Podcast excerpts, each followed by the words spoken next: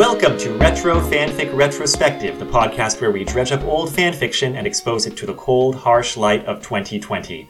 My name is Amato, and with me is. John Biles. We have John Biles here. John, I want to thank you again for your patience because we had a full hour of harrowing technical difficulties before getting to this point. Well, patience is part of being a teacher, so I am a university professor, and right now I'm having to deal with possibly the dumbest person on earth. Not you, but Oh, I was going to say. one of my students who is a amazing moron who basically bought the wrong textbook and did not realize until this week it was the wrong textbook. How deep into the semester are you? We started in January. Yeah. That's unfortunate. So yes, this, this I mean, I I did once have a student who took two weeks to realize it was not a math course, and then they started attending the correct course. Out of curiosity, what do you teach? I, I teach history. Uh, mostly, they want me to teach U.S. history because there's a billion sections of it, and so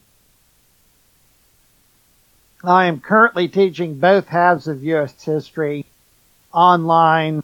Uh, we basically went out to spring break, and as the uh, quarantine or as the coronavirus got worse, they said we're giving you three weeks to convert all your classes to online classes. So now I'm teaching online. Yeah, interesting times to be a professor for sure. Yes. I'm a substitute teacher, Yeah. so I'm just out of work at the moment.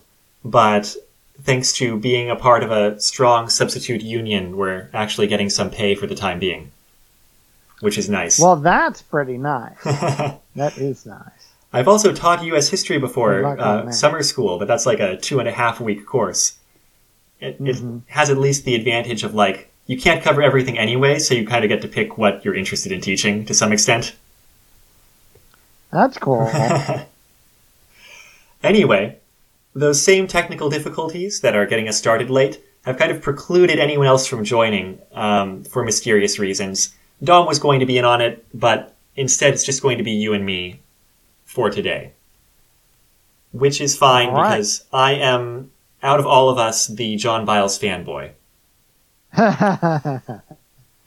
And cool. I'd like to start us off by asking you a little bit about your fanfiction writing background, which is pretty extensive. Yes, I've been writing fanfic since 1993, not counting various stuff I wrote that was never put online before 1993 because I only got reliably online on a consistent basis in 1993. So you never I had never wrote. occasionally done internet stuff before, but that was when I had reliable everyday access. And so I started with Ranma fanfics, which I stumbled on Ranma one half by accident at a sci-fi convention. I went to go see a cheesy movie, uh, that, oh, what was it called? Something like, uh, Arrows invade Pittsburgh. And, uh, instead they were showing Ranma one half and I was stunned, but enjoyed it greatly. And that led me into writing fanfics. And that's where I started. And so you were part of the very first wave then of internet fan fiction just in general, I would think. Or at the very least. Uh, I I was part of the first big wave. The thing is, there were fanfics online before the World Wide Web, but not very many. In part because so few people had access to the internet that you know that finding someone. But yes, there were six Ranma fanfic in the Ranma subsection of rec.arts.anime.creative when I posted six. Now today, there's enough Ranma fan fiction. You could probably read Ranma fanfics until you die. You probably could. We haven't covered too much of it for the show, but it was such a big scene back in the day and back when I was kind of in my key reading fanfiction phase also, that it's actually a pretty fruitful well for the show if I want to go back in the future because there were all those award sites, you know? Finding good stuff is not that hard. It was so copious and so kind of well reviewed and commented on compared to a lot of things. Yes. The uh, I wrote probably somewhere between 10 to 15 stories where the Ranma cast played a, a major role. And that's stories as a whole. Some of those were multi chapter projects. hmm What would you say your first kind of So- big work or well regarded work was in kind of your early fan fiction writing? Well, my uh, my first, uh, really the very first thing I did by the end of it had a bunch of readers. That putting your heart in the right place, which was mostly a straightforward Ranma story with a little bit of people from other things, just because I love crossovers. they all mix in my head, so I can't help but uh, have them mixed. Uh, but Sailor Moon Z Children of an Elder God, and Dance of Shiva are probably the three stories that have gotten the most feedback, though my various uh, attempts that keep getting abandoned and restarted to do a uh, Tolkien Silmarillion slash Evangelion uh, fusion have uh, also been big and I'm currently have been working for a long time on my Hime, which is set 23 years after the original My Hime, when all the characters have grown and have kids, and the chaos is starting. You've written a lot, and I noticed that as a whole, you write a lot more crossover stuff than other things. You just mentioned that you kind of enjoy that sort of mixing. And even in things Yes, that are. I, I greatly love that kind of mixing, and even my ones that are mostly straightforward tend to have some degree of crossover element. Like Sailor Moon Z is mostly Sailor Moon plus some original characters, but there's also some crossover elements, uh, as you can see in the, the five chapters that you sent. for Or sure. six actually with the prelude for this. But uh, but yes, the a lot of my big stuff is either crossovers, fusions, etc. That's how my mind goes. I have, but I have tons of single series projects that either finished or are unfinished.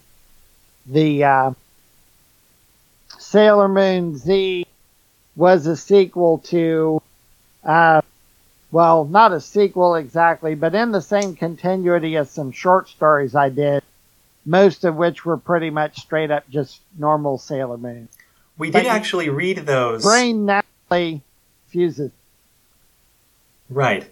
Symphony of the Planets you're referring to, which is a set Yeah, of Symphony of the Planet. set of interconnected short stories. We actually read that as one of our test things before we released full episodes. Um, but Oh, cool. I- but I'm not sure that's we. helpful. It is. I, I having read that more recently. Uh, I'm not sure audio survives of it. We lost a lot of stuff with a kind of Windows update that that destroyed some backups. Um, but in any case, it was at least fresher in my mind. Before we talk about Sailor Moon Z more fully, though, um, as you said, one of kind of the things that gets recommended most that you were involved in writing was Children of an Elder God, and we read the first um, can't quite remember six first handful of chapters for it really early in this Yeah. podcast. I guess that was the cold harsh light of 2018, probably. Like it was like episode seven or something. that feels like 2,000 years ago at this point. it does, some time ago.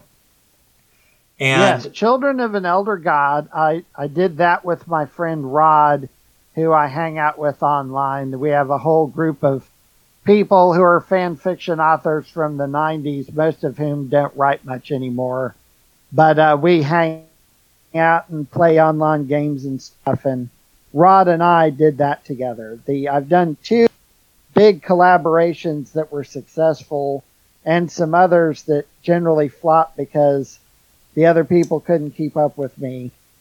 The uh, but uh, Children of an Elder God, though we did differently than Sailor Moon Z. Children of an Elder God, we typically outlined the chapter. We outlined the whole series with like a one paragraph per episode outline, and then we outlined each episode with a one paragraph summary per scene, and then each of us would take the scenes we wanted. So Children of an Elder God flops back and forth between our writing styles a lot.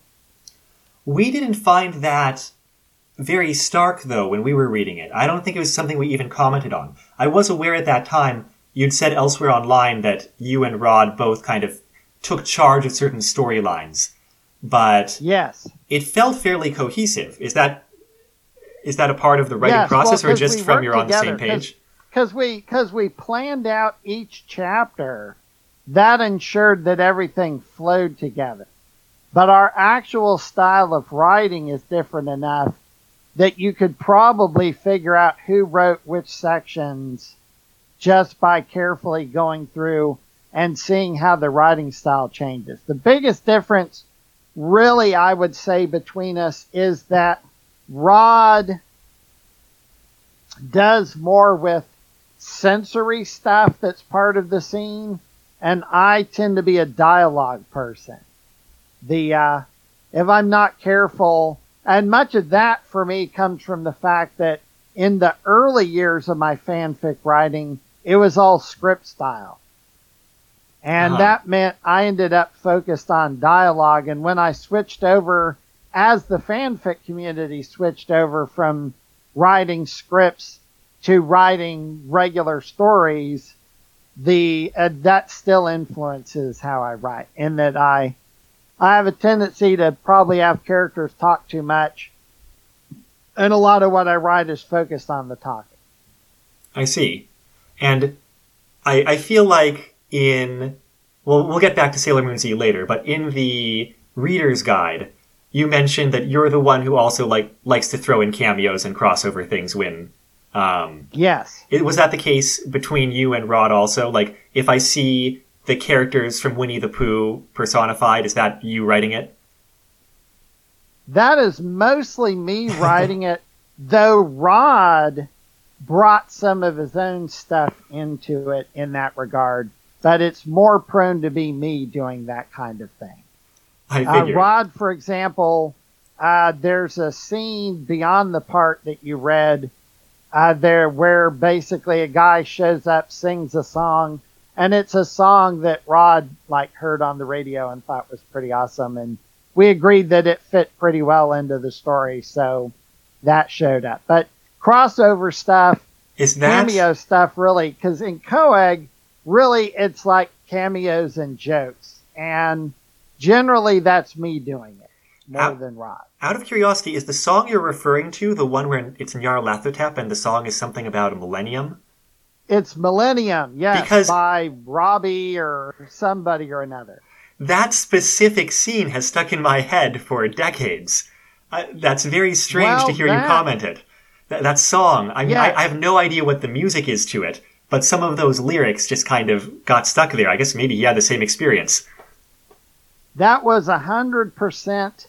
Uh, that was hundred percent Rod's idea, but I thought it worked really well. And the club was Rod's creation. It shows up periodically in the story. Anytime there needs to be a club, Rod created that club, and it was kind of his baby. And I, any scene set in that club generally was written by Rod. I'd like to comment a little bit about my experience, by the way, since it's coming up, and then lead that into a question, sure. which is just That's that fine. when I was reading a whole lot of fan fiction, which was probably early 2000s, like 2000, 2004, mm-hmm. um, you were one of the authors I read a whole lot of. And a kind of a lot of those somewhat interlinked Ranma fanfiction authors and the various things that they did. So Trans-Pacific fanfiction and um, Two Flower and people like that. I read a whole lot of those. Yes. And you're definitely one of the authors that stuck in my mind a lot, and I read a lot by you. And mostly, I think I caught up on Sailor Moon Z at the time. I caught up on Children of an Elder God, There's other series of yours that I remember more or less clearly, like the one that's just a Sailor Moon Ranma crossover. Um, and the other various things on your site, which were also inspiring, like the kind of extensive Amber Diceless role playing guide using Ranma characters and that sort of thing. Yes, so I had a ton of fun with that. Also, the the players of the Ranma characters are based on characters from Knights of the Dinner Table. I, If you're familiar with that. I think I remember that too. I am very familiar with Knights of the Dinner Table. But yes, also a lot of the stuff in there is based from either games or from this top secret game that I ran with some friends that after I tried to run them three or four times in top secret, I gave up because they they just couldn't hack it. The whole blow the place up incident, that's right out of the top secret game. It seemed clear that some of it was from actual games you had done. But but what I what I wanted to lead to there also was that I said I had read up to, you know, whatever there was of Sailor Moon Z and Children of Elder God at that time. Both of those fanfics remained unfinished for a really long time, but you came back and Yeah. finished them.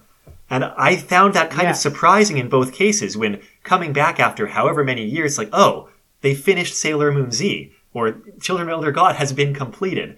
Could you tell me a little bit about kind of what, I don't know, how that came about, that there were what gaps, but then also that you finished? is mm-hmm. both of these projects started when everybody involved was in college and had a bunch more free time, and then both of my writing partners basically ran out of mojo.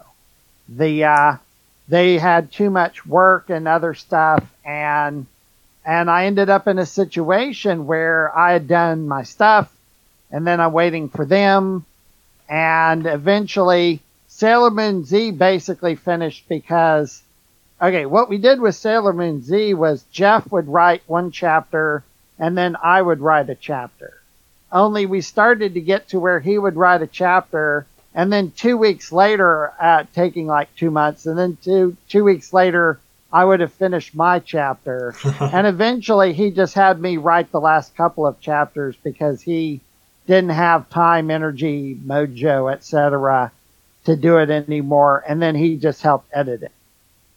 But be Sailor Moon Z, we had planned out the outline of the series, but we uh, we each just wrote the individual episodes ourselves. You mean, wait, Children, oh So no, we Sailor, took Sailor Moon. Z, right, you took turns on Sailor Moon. Z? We took. I'm sorry, Sailor Moon Z. We took turns writing episodes, unlike Children of Elder God, where we divvied up each episode between the two of us.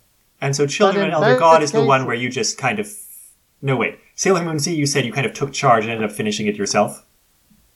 Yes. Right. And I also basically had to do that on Children of an Elder God, where the last couple episodes, I, I just wrote almost everything, and then Rod helped me edit it. I see. So both of those, the reason they got finished, I was like, I am not going to let these giant projects die. And I went to the other, my partner and said, can I just do the writing? And they said yes. Now, we haven't even touched on what this episode is nominally going to be about, which is the content of the Sailor Moon Z, but I still have, I have questions leading out of this. You refer to, I mean, obviously, Uh, that's fine. Uh, obviously time and having time and energy when you're young and not having time and energy you know after college very understandable happens a lot but you you refer to writing mojo and that seems to be something that you have a lot of because you are very prolific when you write Yes. things you write long things the most recent thing of yours that i read was Mystara Little Pony, the D&D My Little Pony Friendship is Magic crossover Yeah. and I, I I ended up not finishing it, not because I wasn't really enjoying it, but it was just so long. I think I got bogged down and distracted. And that's just another, and you know, going back and finishing old, old projects. Can you talk a little bit about how you write or what writing is to you that you are able to kind of just keep it going over multiple decades of fanfiction writing? Well, it's different writers have different amounts of writing mojo, and that doesn't connect necessarily to how good of a writer they are. It's just can naturally write like a maniac and others can't. The uh, I saw this great interview where George R. R. Martin was talking to Stephen King, and he's like, "Don't you ever have days where you're just distracted and you can't focus, and you bang out maybe 15 words in 10 hours?" And you make calls that you don't need to because you just can't get yourself to write. And Stephen King just says, no. and, and, so I'm you're more, on, the Stephen, Stephen King, King, side than the George R. R. Martin some side. Some of it is because I typically have multiple balls in the air at the same time. If I bog down on one writing project, I can go work on another one. But I think, I don't know, it's, I suspect it has to do with the amount of angst level in their life that writers have also, but also the degree to which other stuff wears you down. I do a job and I enjoy my job, though I have my days where it's like, oh, so you uh, didn't notice you had the wrong textbook for four months. But most of the time, enough of my distractions are gone that it gives me time and energy to work. The uh, I'm not married and I don't have children, so that's also a big thing. One of uh, Jeff is now married with kids, and Rod just has a job that kind of, I generally get the impression it sucks up a bunch of his energy. So, uh, whereas I don't have as much time to write as I did when I was in, say, graduate school, but I still have a lot of time to write. I was, in fact, while you were adjusting the technical difficulties, I was working on a uh, Glorantha fanfic, so. I see. That's one I of those old role playing settings that I'm not really and, familiar with, but. Uh, Glorantha is a fantasy world created by Greg Stafford. Uh, it was the world for the original RuneQuest. Oh, it's game. the RuneQuest setting, yeah. And I've... then it's been the setting for like three billion attempts to build a role playing game that actually captures the Glorantha inside his head. I've only he's, really encountered now, it then. But it goes on. Yeah, I've only really encountered it in gameplay purposes in King of Dragons Pass. One of the King of Dragons Pass is great. Uh, that is the best introduction to Glorantha. Really, is King of Dragon Pass. Even though it's really only introducing you to one of many cultures. But uh, if you want to compare it to something like, say, Middle Earth, is Middle Earth is a fantasy world created by a linguist with some historical knowledge, and Glorantha is a world created by an anthropologist. it's about culture, and anything that isn't related to culture is sometimes either ridiculous or uh, really, what what Glorantha really needed was uh, Tolkien to rise from the dead and redo all the names for them. Uh, the, a barrier to uh, entry there. The Glorantha has some. You can tell that all the names in Glorantha pulled out of someone's ass with no real concept of things like languages. Whereas uh, the cultures are like incredible. Plus, there's a certain amount of Glorantha had a problem that when it was first created, it was not intended to be taken as seriously as it gets taken now. And so it has things that don't suit a serious tone, which I love, but which some Glorantha people go, ah! But, um, Anyway, but we're not here to talk about Glorantha. But it's a it's an interesting world, and I've written a couple of fanfics about some kids basically growing up in a uh, in a clan in Dragon Pass. So well, cool, and yeah, that's that's impressive as a writer. I mean, I I'm certainly I've written very little. I mean, impressive as a writer just to be able to like kind of switch it on or use the time that you have. I know, I know, like you're saying, it's not necessarily speaking to the quality of the writing, but it seems mm-hmm. nice to be able to uh, to yes. turn your attention to it so readily. And not not every writer yes. has that. I also I also spend the the biggest shift in my writing over time is I spend a lot more time editing, rewriting, going over stuff. The uh, there's almost as much My Hime future that will never see the light of day because I wrote 200 pages and then went, no, this is a disaster, threw it out, and went back. Um, uh, on Mystara's Little Ponies, which you read, the uh, the was originally most of the plot came in later. The original version of the plot was substantially different, and then I was like, ah, this isn't working, and got trashed. The uh, and so it ended up undergoing a pretty severe rewrite before it even got posted, and the uh, whereas my early fanfics were very much write story, save file, post immediately. Well, speaking of going back, editing. and you can tell sometimes the earliest stuff. but speaking of going back yeah, and looking whereas, at old... say, like Sailor Moon Z got bounced back and forth between the two of us. So one of us would write the chapter and then the other one would do editing on it to clean it up and fix problems or go, okay, this was maybe not a good idea. Hmm. Well, and to, then maybe they change it and maybe not. To look back at old fanfics before we move on to other old fanfics, was there anything that you wanted to touch on from Children of an Elder God, since I know you've heard our our discussion of the first part of it. And now, okay. At least at one got, point you had. If I can try to remember. Yeah, at least the, one um, point you indicated you might have had some comments about things that came up then. Yes, I'm. I'm just. uh, it's been a month and I didn't write it down, and so let me let me see if I remember anything that I wanted to comment on. Children also... of an Elder God was created because basically Halloween was coming up and we were just having a free form conversation about what if the Evas had fought the ones. And so then we decided uh, we would write a story, which we had not, which we had, uh, I had never collaborated with anyone other than Jeff up to that point.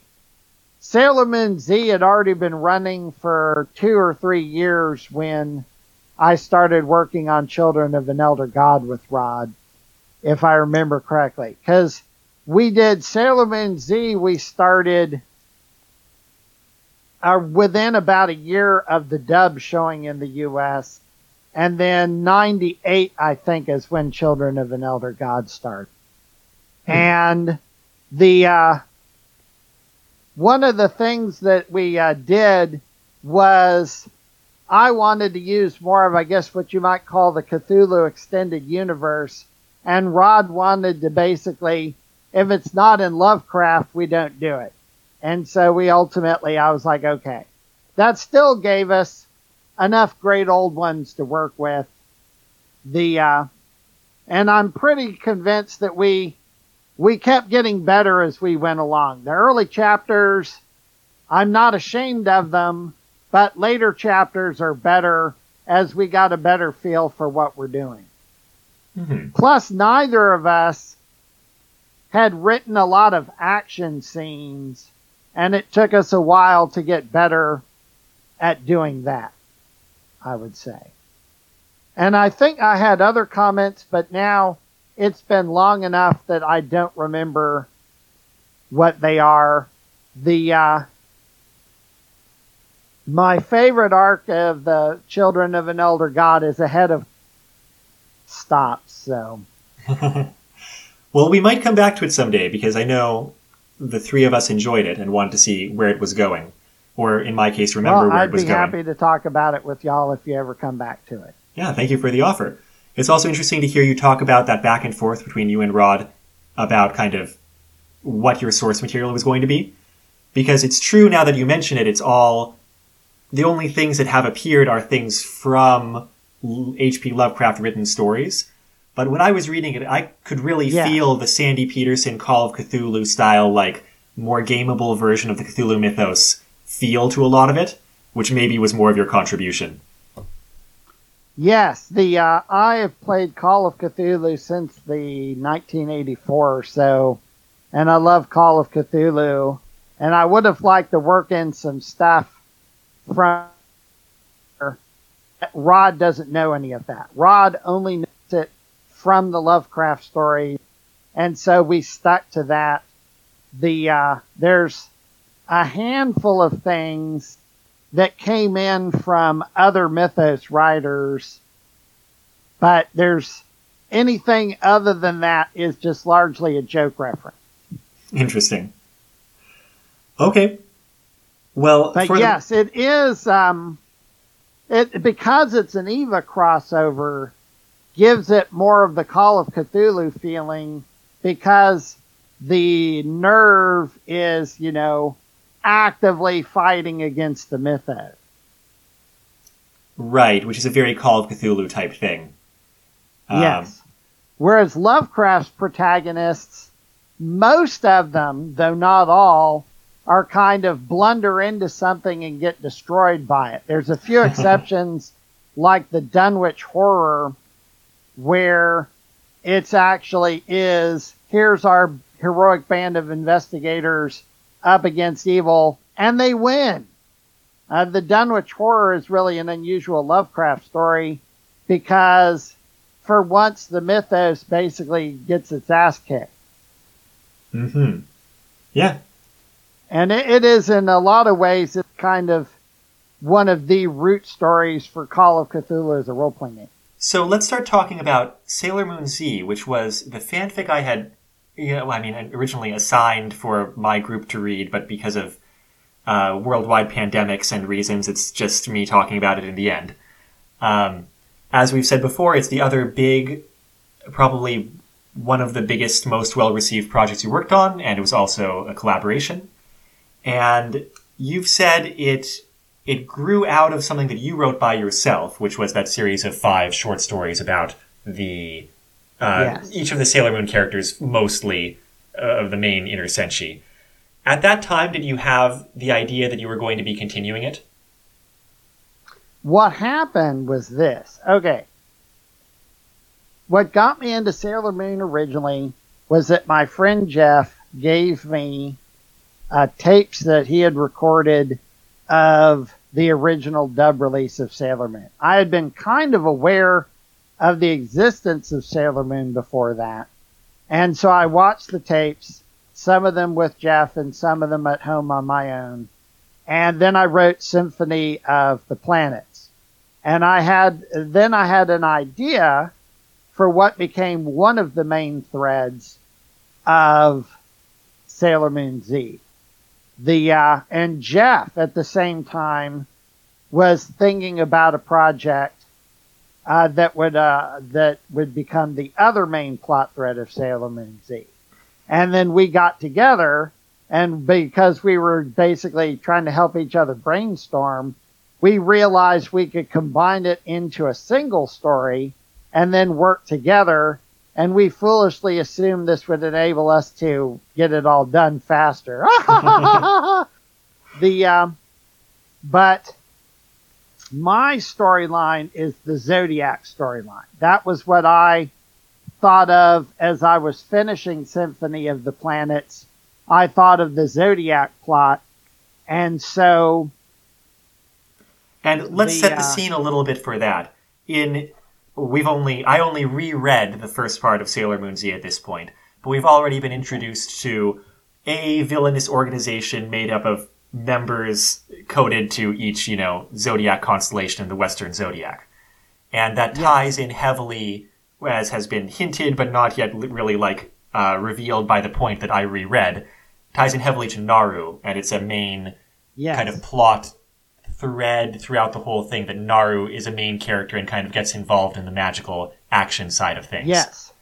Um, yes. When you say you were thinking of the Zodiac plotline, do you mean you were conceiving of them as a kind of villainous, antagonistic organization?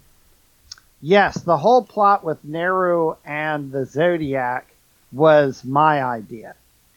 I've got to say, I really like a... that part because the Zodiac works really well in an episodic format. because they have a built-in Yes. reason why you can encounter a different one of them at different times without needing to ki- without needing to kill each one. And that is that they take turns And- month by month coming into the greatest part of their power, and you know that tends to be the person who acts and executes a plan. Yep. It's very Now, elegantly done. plot line, which is only hinted at, really has not really overtly come out in the part that you've read, is the return of the Dark Kingdom plot line. Right. And there's a little bit of that in there because that plot line starts inside the story because Pisces is looking for critters to throw at the Senshi and that's why the thing shows up and it's a youma because this is hinged off of Jeff noticing that Jadeite never actually gets killed. Beryl just locks him in a coffin somewhere, but he doesn't actually die, unlike the other three generals.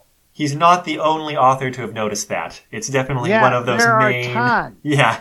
One of those main I key mean, points uh, of Sailor Moon one fan of the fiction. things is, you know, Nero is one of the Senshi and Jadeite returns are both plot lines that have launched a billion fanfics.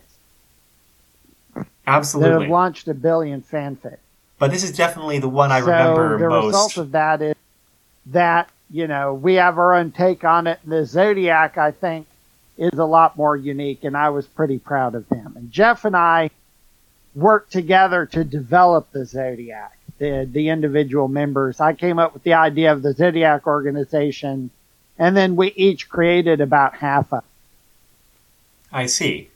And those are the two antagonistic forces that, you know, are, are kind of like villains throughout the series. And I They see how, the plot. and I see how you describe that as like the two major plot threads. we So, each developed about half of the zodiac and the uh, and then as we went along we added some additional bits i guess you might say to the various uh, zodiac members well, I understand those are the main plot threads. Like you said, they drive the action. But thematically Yes. speaking, going back and looking at this, I was reminded that it's very concerned with the Silver Millennium and about uh, reincarnated souls and that sort of thing. The prologue of the fanfic yes is set that is a entirely. major theme of the story Yeah, so it seems. And um, I would say, in a general sense, one of the things that struck me rereading the first part of Sailor Moon Z is that it's um, like I'm a continuity nerd in terms of like consuming media and, and fan fiction about it. And I I mm-hmm. imagine you two are or were too. Because Yes. sud- suddenly people remember and talk about events that happened in the past in Sailor Moon Z when the series itself is very rarely concerned with talking about things that happened outside of its season, and sometimes it's not even worried about talking about things that happened earlier in the season, right? And so suddenly people, yes you know, talk about that there have been different types of monsters and possible differences between them. They talk about characters that have disappeared, like Ryo, the, the Ami love interest from season one. They talk about the fact that they lived in the Silver Millennium and are reincarnated souls, which is pretty much a plot that's dropped after season one in the original source material and in the Yes. manga. And so there's a lot of that kind of suddenly the world seeming like it's more like it's broader as su- coming from the source material into this fanfic or kind of more the the revealing the past of the silver millennium is kind of a third plot thread in that it doesn't usually drive events tremendously but it's an important thing. And eventually they go back to the silver millennium for a time and then return and learn a bunch of stuff about their past selves but yes the whole taking the theme of reincarnation seriously because it really it's just an excuse for them to have superpowers for the most part for sure. in in the in the canon series after the first season And to not have to actually do the heavy lifting for the establishing the romance, really. There's a little bit of uh, Nehelenia from Sailor Moon SS is also tied to the Silver Millennium. But anyway, so yes, the past is a major theme, dealing with the past, and it generated a lot of great fan art, of which there are a couple of examples that we have in here. The uh, the picture of the Senshi with their lovers at the ball, that was an actual physical piece of art that someone mailed to me. Oh, it wow. was like four feet long and two and a half feet tall. And she also did another picture, but that's from stuff later in the story. And then there's also the story of Jadeite and Aurora, or the picture of Jadeite and Aurora. And then a guy named Cap Z Man sent me the picture of Neru from the very first one. And I actually commissioned the last two that I put in the Discord uh, chat window. The one of Neru at the window as Usagi freezes, done by my friend Funari, and another piece by her of Minako and Steven. You're referring to fan art that can all be found on the series website, which is still hosted Yes. privately. And I'm going to yes, put a link I there have at a, uh, like a I have a gajillion pieces of fan art. One of the coolest things is someone sent me a pic in I don't know like 2000, and then when the series finished, they updated it doing the same picture. Only now they did it with their vastly greater art skills of 2000 and whenever I finished this. So it was kind of cool to see the same pic by the same person at two different times. Oh, it's very neat. And you can find a link to the story website, by the way, pick- at bit.ly slash rfrsmz. It's still posted on your personal website at thekeep.org, I believe. Yes. Yes. Eventually it's going to go up on archive of our own because the keep is not long for this world. Uh, the keep is a, a computer which is physically older than almost all of my students. the it has been running since like 96 and so it is a it is ancient. In computer terms it's effectively centuries old. It'd be like you know if we were communicating with cups on a string. Wow. it, it's really old and it's getting run down and it, it has mental problems. And it probably will not be replaced or if it's replaced it'll be in some other way so eventually i'm going to have to move everything onto a different site Yeah, well, that's what Archive of Our Own is for. I think you can even Yes. get fan art and such on there. Oh well, now that would be great because I I've gotten more fan art for Sailor Moon Z than anything else that I've done, and I've commissioned some stuff, including one that was like ridiculously expensive. The picture that's at the top of the Sailor Moon Z fan art page that cost me five hundred dollars because it's by a professional illustrator Oh. a guy who actually does covers for books named Alan Gutierrez, who did that, and he did two pictures for My Hime Future for me, and they cost a whole bunch of money, but they're worth the money because he's good. looking at the the Silver Millennium plot thread, like we're saying, the prologue kind of starts set there completely, centered around a ball, and introduces a whole lot of plot elements and setting elements. I notice, um, more so than other fanfics I can remember reading, you go in on complicating the political landscape of the Silver Millennium. In the in Yes. the original source, it's kind of presented to us as a monolithic, like, well, we got a ruler and they rule and everything's great.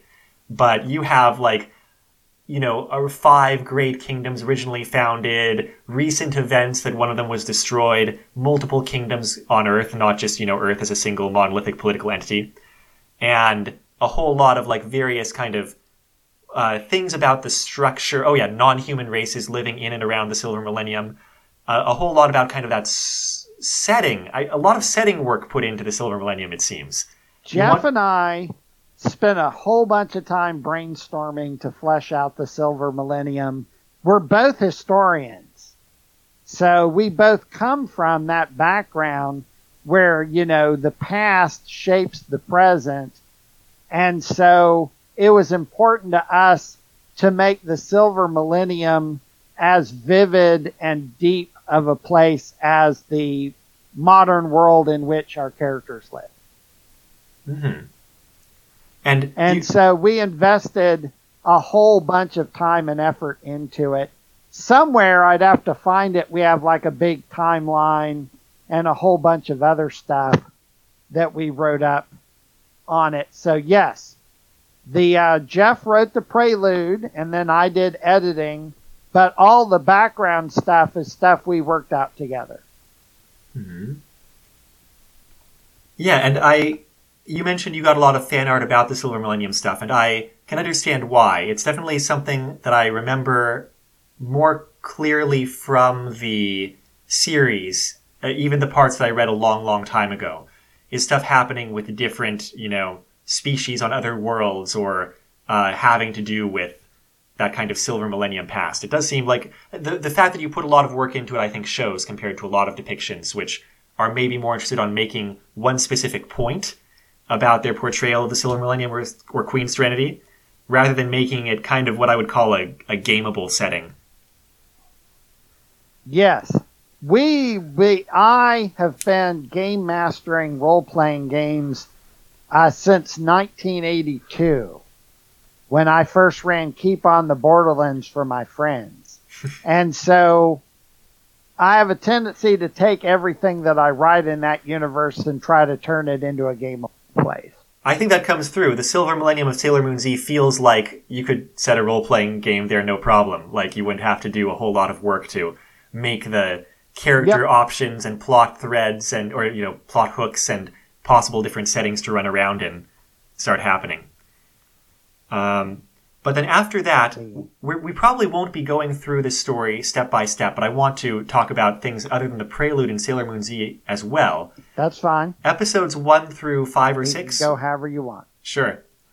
Um, the the first part of it that we reread has a lot to do with the characters entering high school, which is a very logical place to go. You've mentioned that you two only had access to information up through Sailor Moon S, and you know all they're doing in that season is preparing for high school entrance exams. So of course that's kind of where the story would be going, right? If you're not, for some reason, Exactly. directing Sailor we Moon essentially we saw a little bit of SS and went bah, and decided that since access to anything past S was almost impossible at that point, the uh, this being before easy streaming online and stuff, that we would just uh, we would go off from there, and that meant it was time for them to get into high school. Um, anything you want to comment on thematically, or kind of like in terms of how you're trying to take the character evolutions there by bringing them into high school? The let me think. Ah. It's probably There- been a while there's a too lot- since you wrote They, that. there, there's a mixture in Sailor Moon Z of things for the characters that we thought about from script one and things that kind of emerged from the experience of writing where the characters basically took over and drove things in direction that we did not expect. There's stuff that uh, like, for example, we planned out most of the supporting cast at Tsunami before we put, you know, a single word on paper. This is Tsunami High School, the, high school that the characters are attending. than others. And uh, we ended up adding a couple of characters for various reasons down the road as we uh, went along. But in terms of the the character threads, we both kind of let that shape itself as it went along, which is to say, we we were, I guess, more plot driven. Mhm. The, we tried to do good character work as we went along, but we didn't have as much of objectives in most cases. Now the exception is Ray and Nero. And with them, we had an overall personal arc pretty clearly planned out because it was connected to the plot arc. Ray basically goes through a whole bunch of shit because the um, Jeff likes putting his characters through hell, Mhm. and Neru's development from them to heroine was part of the plan. And with everybody else, we added some things at the start and then kind of saw where they went. You touched on something there also when you were talking about, you know, developing the supporting cast at Tsunami High School where the characters attend and that sort of thing, which is that the cast is enormous from square one and it gets Yes. bigger and bigger. I was surprised. There were Yes. things I did not remember. I remembered some supporting characters who I knew were going to be coming later on.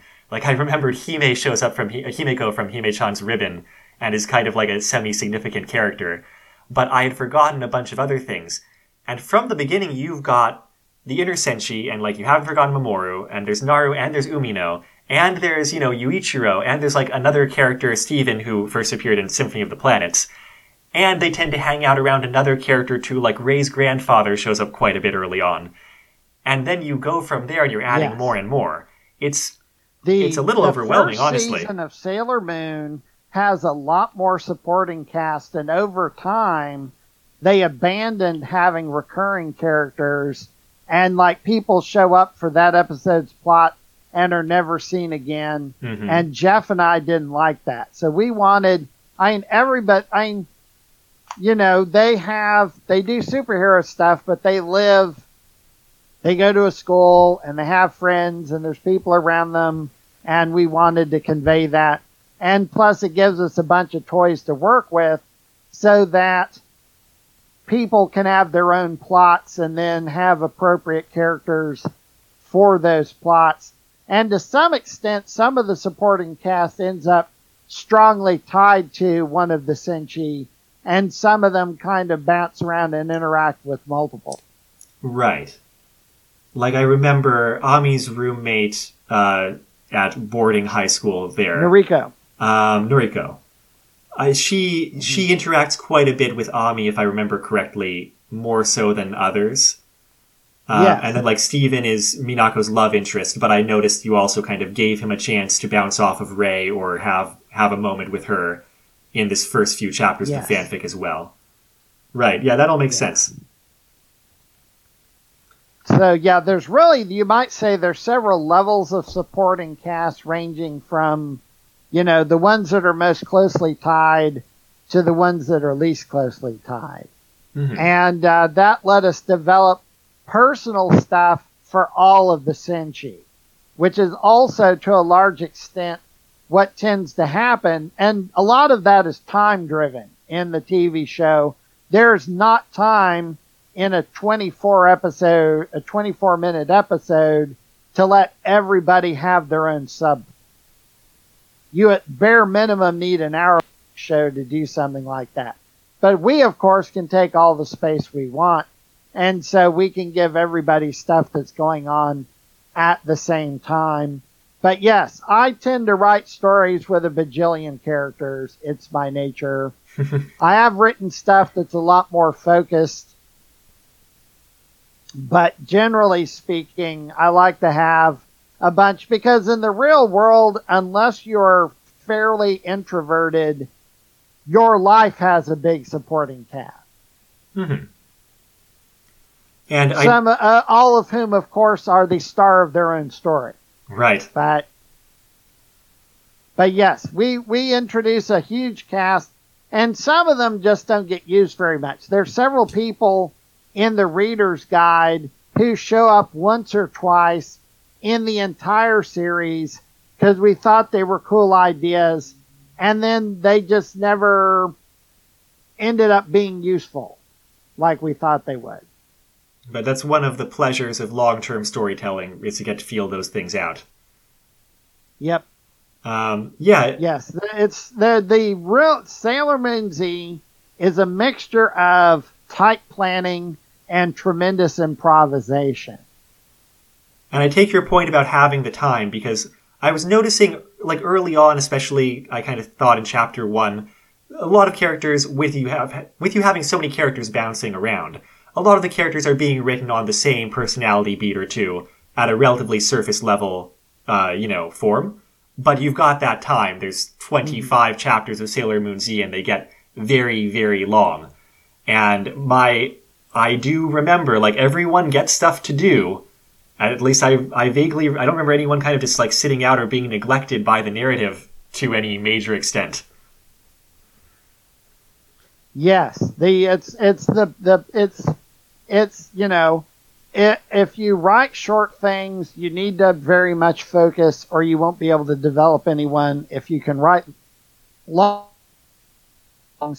you have a lot more. Plus, we just got better at developing people as we went along and getting more chances to show different sides of their personality. Now, you reread these first few chapters of the series, right? Is my Yes. understanding. Uh, is there anything that jumped out at you that you would have done very differently with character development or uh, or approaches or anything like that, or that otherwise strikes you as something that was very much of the early '90s fanfic writing time? there's there's a few things where hmm, can I put this? There there there are a few points in the story that kind of are like very much nail this to a super super specific time and place and other stuff generally there isn't a whole lot that I would change the Jeff and I did not always agree on certain plot elements, and it tended to be very much whoever wrote the chapter had the final word. There's some stuff that I guess I'd say both of us have a lot better understanding of women now than when we started writing this, and where I'm like, Duh, on that regard. I did The, notice um, quite a lot Liz, of uh, the that kind of a long time ago. in in the relationships especially i was noticing a lot of kind of the gender tropes about oh well the man kind of having if not power then like courage to like stand up and protect the female partner kind of being a reoccurring wor- judge of their like worthiness to be in the relationship kind of thing. You see it with umino and It's to a lesser a- extent it- steven. Yes, it's uh, it's something that I think you would naturally worry about if you're dating a superhero, but uh, it also comes out of being you know a lot younger than than we yeah still understandable. learning stuff the uh, about how relationships work. Interesting And I don't have any humongous major regrets, but you know, we both improved as writers as we went along the story and learned more about humanity as well. I'd say because uh, we spent uh like fifteen years on this, something like that about sounds about right? Maybe even more than fifteen. yeah that's a long time for a single written story to be a part of your life Yes.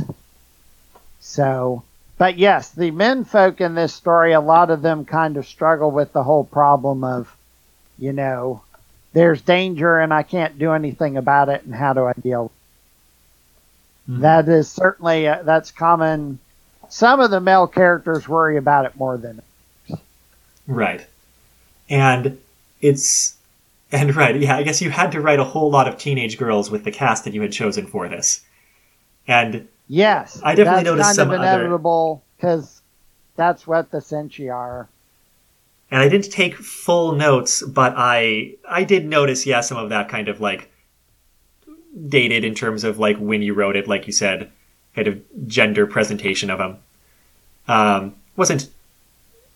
I don't think there was anything that you need to fall on a sword about, though. Yes, it's uh it's one of those things where some of that comes straight from things that are shown in the TV show and some of that was just out of our cultural context at the time. Yeah, for sure. Oh, speaking of cultural context, I was amused. Yeah, there's a lot more information now about the Japanese education system than there was back then. But I was amused by the subplot in, I think, episode two, about everyone being very worried about Usagi graduating junior high. And, like, Yes. I, I've taught in Japan, and you know, you cannot go to junior high and graduate junior high. Like, they will not, you cannot fail in Japan. High school is a different matter, but It well, it's more a matter of like the entrance exams for high Right. Yeah, that's the significant part. Not the graduation from It's junior high, but what high school high you can get into. Yes, but the, we were just keying off of what we understood of the Japanese school system, Yeah, absolutely, uh, which is totally understandable. which Uh. neither of us has much uh, direct first-hand knowledge of. I taught there for a few years, like, you know, assistant English teaching. Definitely had a student who only showed up at school, like a, a junior high student, who only came to school for special events or field trips, and otherwise was at home and, you know, the teacher would come and try to get him to come to school with no success and that sort of thing. But, but that, people don't get held back in the compulsory education in Japan. It's just not a thing. Um, any, anyway, no. O- Okay. obviously That's that is- I was not aware that it was that much of of a gimme. Yeah, it is. Um, it's it's kind of a different attitude towards compulsory education, where it's like the students have the right to the education, but that also means like they kind of have the right to, uh, like if you're an eighth grader, you have the right to go to Blow eighth it off. grade, you know that kind of thing. I mean, they don't they don't want you to blow it off, but but it's just like yeah, there's no there's no point other than like safety reasons at which they kick you out or like that kind of thing. Um, let's see. What else I want to talk about in early Sailor Moon Z that we read here? Uh, there's the high school element. There's the whole cast of characters. We already you already touched on the two villainous kind of organizations that are coming in here. Without going into the plot points themselves, episode by episode, which I don't think, which I don't think we necessarily need to do since we were just it was just kind of the setup of the story anyway. I may have hit all of the thematic content things that I wanted to ask you about. Was there anything else that struck you rereading uh, this first six chapters of the story that you want to share or comment on? the the uh, co- the looking at it probably the weakest chapter in terms of plot is probably um, four is very much the here is tsunami here is a bunch of new cast people and everybody kind of blunders around and there's kind of a little bit of an action plot but the main job is to just introduce everyone which is always a hard kind of thing and jeff got stuck doing number four, trying to set people up. The uh, the Rei plot had already started by that point with her losing her powers, and then she'll get them back, but she's still struggling with it at that point. The uh, and that keys into a few things there, but largely, like number four is uh, pretty much here's a character, here's a character, here's a character, here's a character as they settle into to uh, Tsunami. The business with uh, Rei getting moved to Tsunami, and that's Pluto meddling. Oh, actually, let me talk about this. Sure. Sailor Moon Z focuses a lot more on the inners than the outer. hmm The uh, the outers don't mostly show up until Sailor Moon S, which we had not seen as much of because the dub initially did not go that far, and it was hard to get episodes past that point. And we were not as interested in them as we were in the inners, who we had watched two seasons of, plus pieces of the third season.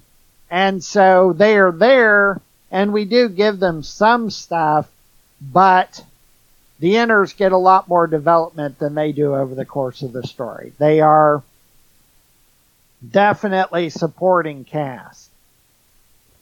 The, uh, let me think what else, uh, Well, I think that's an Comes up in understandable focus for a lot of fans, and like you said, especially back then where it was yes. you know they are the main character of the series, but especially so if if you have only kind of barely or peripherally encountered the others. Yes. The show itself did not know what to do with the outers most of the time after Sailor Moon S. So they um, Absolutely. they kind of got sidelined a lot in the original series, and I know people were humongous fans of them for various reasons. But we did not do as much with them as we did with the inners, and we do more later in the series. I had been able to see more, of- more of the things. Oh, Moon Hill Experiment House. That is a uh, Narnia reference. Act. Moon is it? Hill Experiment House is the school from um, the Silver Chair, where Eustace gets sent, meets Jill, deals with bullies and other things, and then they go to Narnia and come back and beat up the bullies. That's interesting. uh, I noticed the name Eustace show up in that context. This is a kind of like English private academy there. I noticed the name Eustace and was like, is that a Narnia reference? But I totally missed the name of the school. Yes, but uh, it's, uh, it's it's right from that book. The uh, Moon Hill uh, ends up.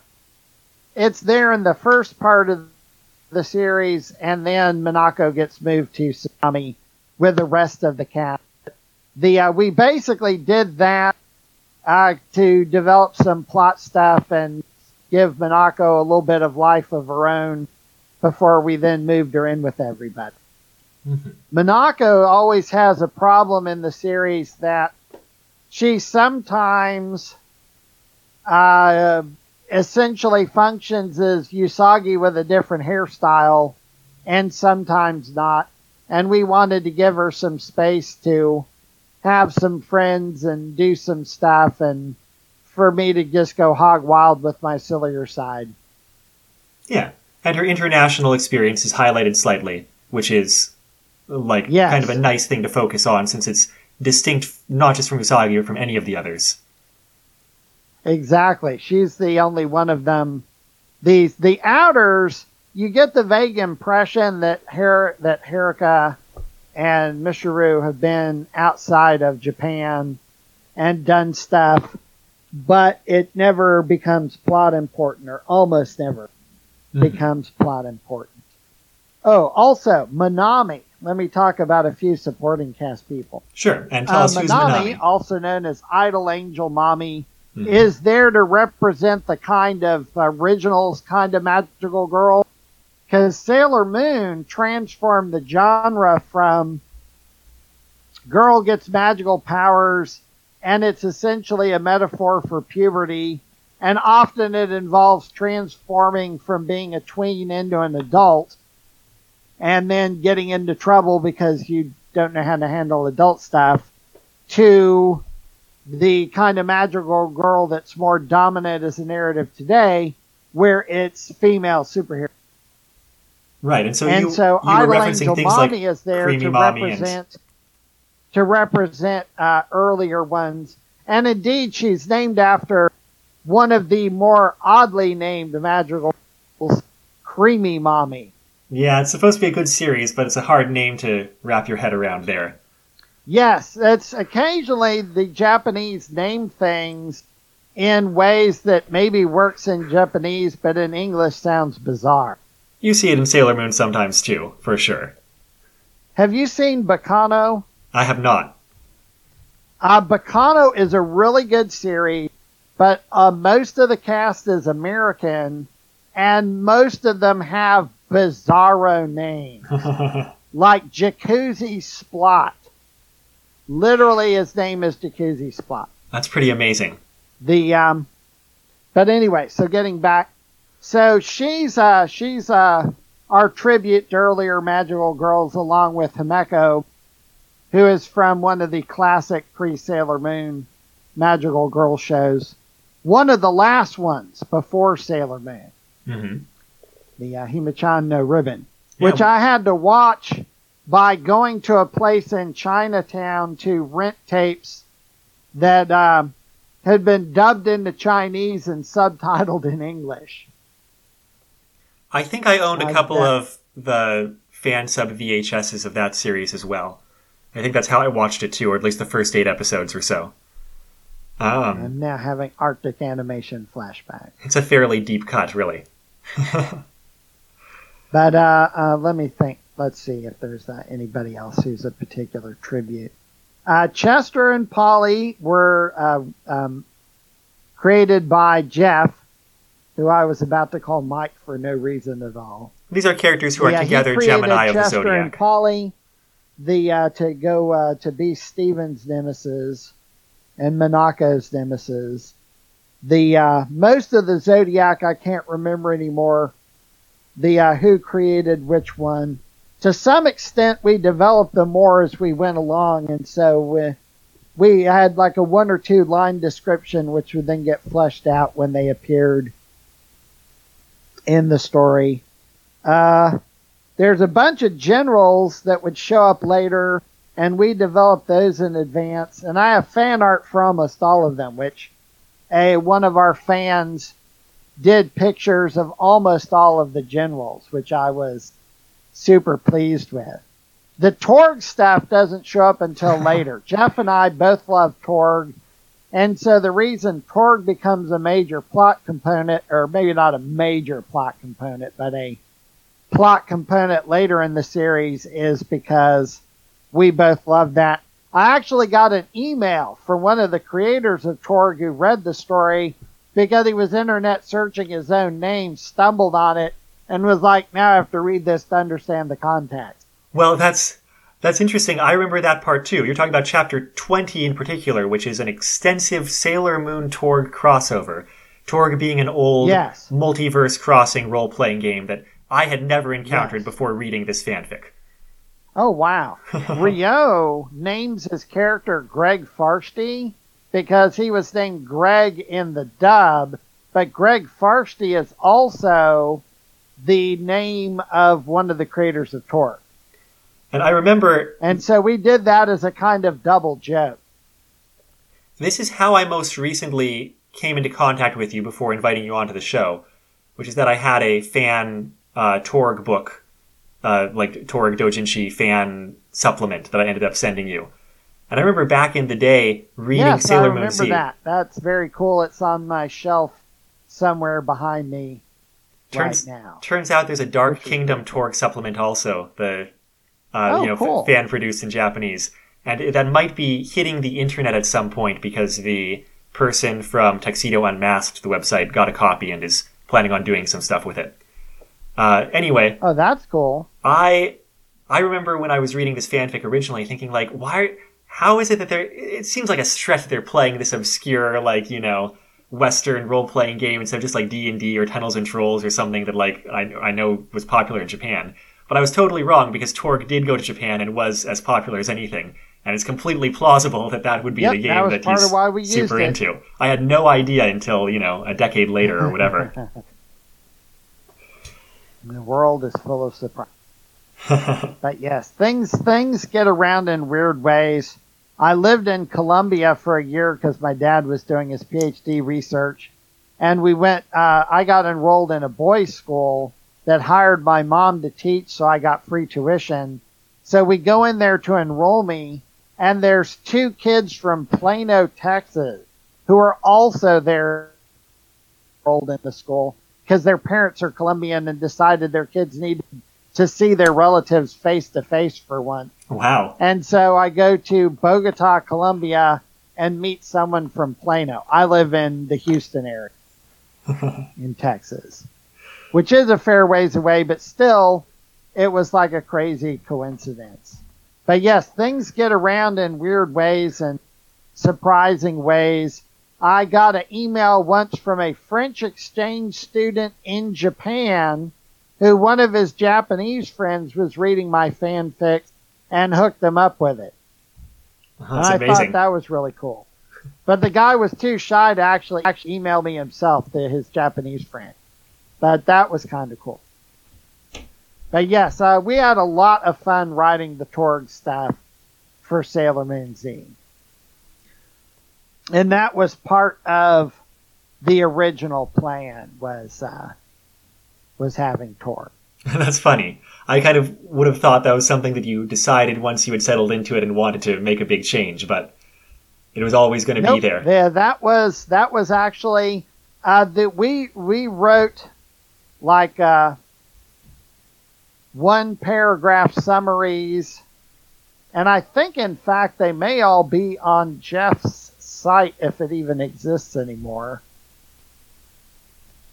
The one of the things that became a little complicated at times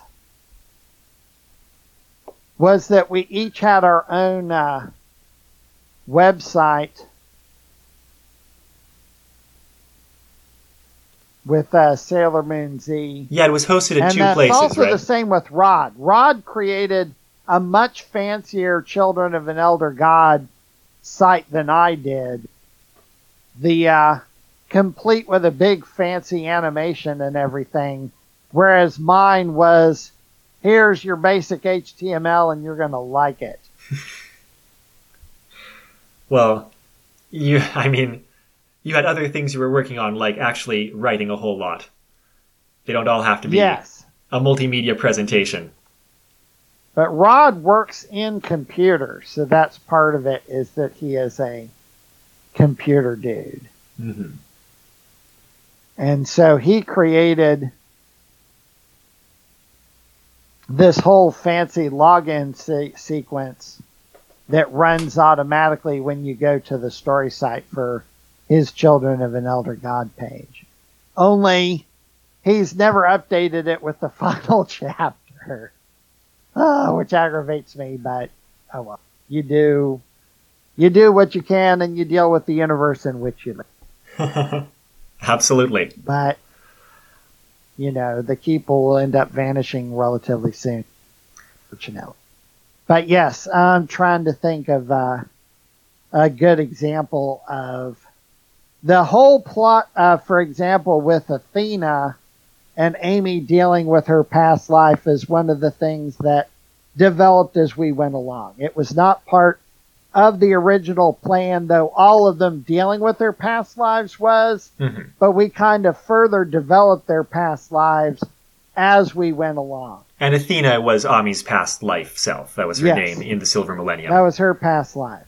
hmm Was that, uh, and she struggled with it because one of the things we did was that some of them, their past life and their current life were so similar that there was very little internal conflict, like Jupiter, where it was just more of her past self was more confident, but otherwise largely the same.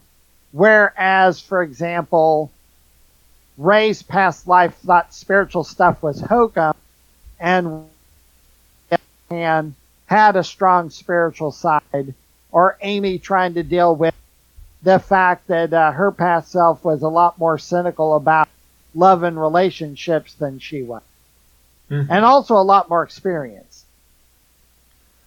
Well, John, The uh, Minako was fairly close to her past self. One of Usagi's major plot lines as a character is dealing with the duty side of her past. That what's driving how you saw acting in the first five chapters and continues to be something she struggles with is that she wanted to have a normal life and she can't and she doesn't having all that duty was felt very smothering when she was princess serenity and accepting it now is hard yeah, you touched on that even in just the parts that I was uh, was reading. I believe that was Princess Serenity's struggle in the past. It hadn't quite Yeah, caught up you- to Usagi in the present struggling yet. with it in the past and the whole reason why she has so much trouble studying and so on is that she kind of wants this life to be a vacation but you can't be on vacation all the time Well, John, I you're coming through mostly. I'm getting the occasional like pop and such of of sounds disappearing. I think the rituals and like makeshift patchwork stuff that we use to get this working might be starting to fail. So I think I'm going to wrap us up around here while everything is still functioning. Um, still functioning okay but ultimately the uh sa- the collaborating is really rewarding and really aggravating at the same time but the good parts outweigh the bad parts. It's one of those things where really every writer needs someone who can counteract their worst flaws. And part of what made both sailor moon z and children of an elder god work is that in both cases I had someone to help me overcome my flaws and I could help them overcome their flaws. And we could produce something better together than separately. Which in its own way is also kind of thematic for the uh, the also kind of thematic for Sailor Moon Z itself, where Abs- people have got to learn to work together, and where they ultimately, you know, one of the plots ultimately ends in reconciliation. I think that's a great thing to take away. I hadn't realized until starting this project that both of the series that I remembered you best from were your two major collaborations.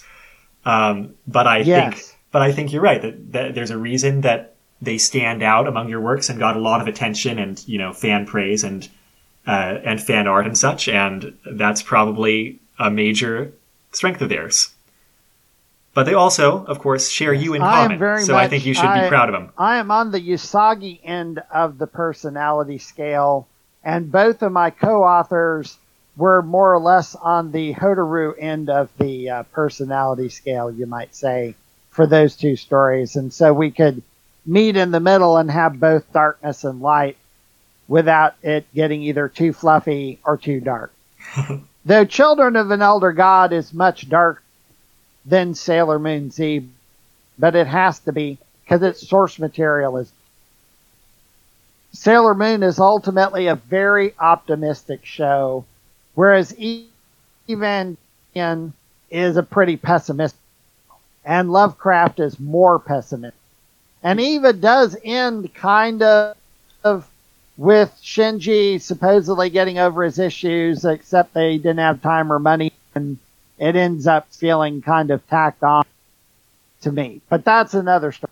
Sure, I could rant about the end of Evangelion for like another five hours. No doubt, a lot of people could. And uh, I mean, you know, that that's more of like a Yeah. that's more of like a good note to end on, but a whole lot of tragedy and terrible things have been happening in the background, even in any given Eva Yes. ending as well. But Yes. thanks for joining me for this short collaboration. I think it makes a really No interesting problem. listen to to anyone who has read some or all of Children of Elder God so. or Sailor Moon Z. Um, I'm kind of interested to hear more about the background and how these fanfics were made as well. Um, but I think Uh, I love talking about that. So. And thanks once again for bearing with us. And sorry you didn't have more people to talk to. It was just me the whole time, it's okay. Stuff happens. For sure. I understand that getting people together is hard. right now, especially. hmm But I'm going to close it out uh, with our last All kind right. of comments.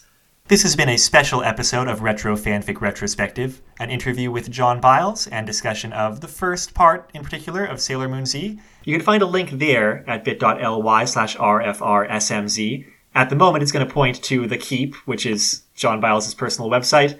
Uh, we'll see how long that lasts, but hopefully you'll be able to find it elsewhere, such as AO3 in the future. Yes. If you're interested in going back to Children of an Elder God, our short link there is bit.ly slash rfrchildren. And, you know, it's found at a similar place. And both of those series are complete if you take a look after gestating for many, many years. As for this podcast, the intro song is The Weekly Fair off of the album Poupi's Incredible Adventure by Komiku. The outro song is Run Against the Universe from the same album. You can find that album and other works by Komiku at loyaltyfreakmusic.com. You can find our website at retrofanficretrospective.podbean.com or bit.ly slash retrofanfic. If you have comments, questions, or thoughts about the episode, you can contact us on Twitter at retrofanfic, Facebook at Retro Fanfic, Reddit at fanfic retrospective. We've got Instagram, where we are now posting the um, the fan art companion for each episode. Tori's drawing a little piece of fan art to go with it on the system. You can find them all archived there on Instagram now. And you can send us an email at retrofanficretrospective at gmail.com or leave comments or reviews on the podcast service of your choice. There's really just too many ways to communicate on the internet at this point. We should pick one. But I'm Amato. There's where you say your name, John. I'm I forgot John that. Biles. That's a standard. Right. The John Biles. We are just two Earth life forms born in the same country, trying to be nice to each other. Until next time, take care. We might we might not actually have been born in the same country. That was supposed to be a Sailor Moon opening